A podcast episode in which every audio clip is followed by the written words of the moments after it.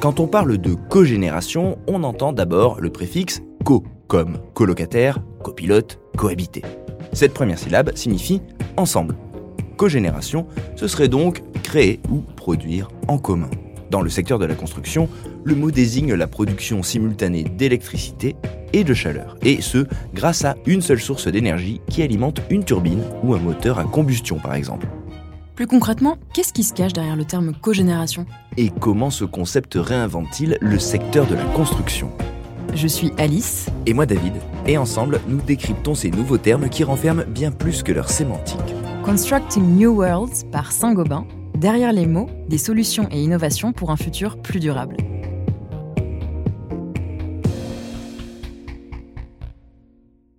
Comme je le disais, la cogénération, c'est donc la production à la fois d'électricité et de chaleur, à l'aide d'une unique installation et avec la même source énergétique.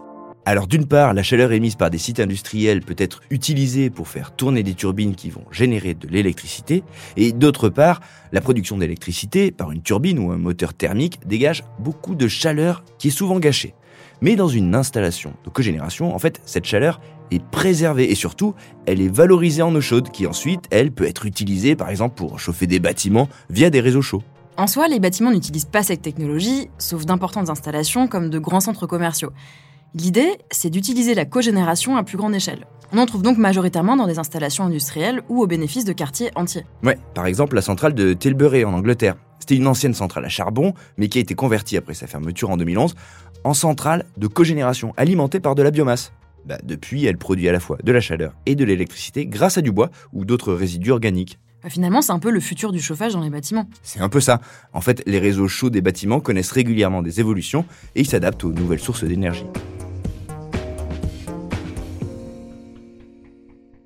Si on fait un petit retour en arrière, la toute première génération de réseaux de chaleur au sein des bâtiments date d'il y a plus de 100 ans.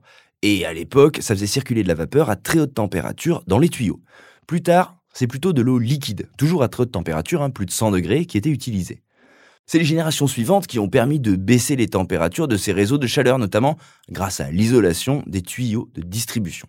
C'était important pour limiter l'énergie nécessaire à la production de cette chaleur, car plus l'eau est chaude, plus il faut d'énergie pour la chauffer.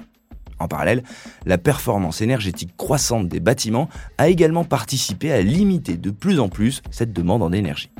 Et la cogénération complète tout ça en permettant de bénéficier de plus d'énergie en consommant moins. Ce qui, en théorie, est une bonne chose pour le portefeuille, mais aussi pour l'environnement. Après, c'est quand même pas tout rose. Et malheureusement, non. Ces avantages ne sont tangibles que si le bâtiment qui en est doté est très bien isolé et que sa performance énergétique est irréprochable, ce qui n'est évidemment pas le cas de tous les bâtiments. Et puis ils peuvent pas toujours accueillir tous les dispositifs nécessaires. Hein. Déjà, les coûts initiaux pour installer le système peuvent être élevés, non seulement pour la centrale, mais aussi pour son intégration dans le réseau existant. Et puis la complexité technique du système peut également être un frein, puisqu'une expertise particulière est nécessaire et un entretien régulier du dispositif aussi, ce qui peut impliquer forcément des coûts supplémentaires. Ouais, et en parlant de coûts importants, il y a aussi l'empreinte carbone qui peut être salée selon le type de ressources utilisées. À Tilbury ou Masnodu au Danemark, les centrales de cogénération peuvent être alimentées par de la biomasse, certes, mais dans le cas où le combustible utilisé est issu de ressources fossiles, des polluants sont émis, ce qui dégrade la qualité de l'air avec des oxydes d'azote ou des particules fines. Il faut donc être particulièrement vigilant si on veut que la cogénération reste bénéfique sur le plan écologique. On va pas se mentir, la cogénération c'est pas une technologie qu'on installe partout. Pourtant, elle est pleine de promesses sur le long terme.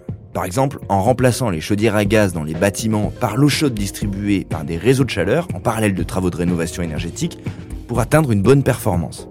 Ensemble, ces mesures peuvent avoir de grands impacts économiques et environnementaux. Mais pour bénéficier de ces avantages, tout le système doit être bien pensé et dimensionné au risque de transformer les bénéfices attendus en fardeau. Si on conçoit dans les prochaines années des centrales plus adaptées au parc résidentiel, alors on pourra bénéficier de cette solution d'avenir.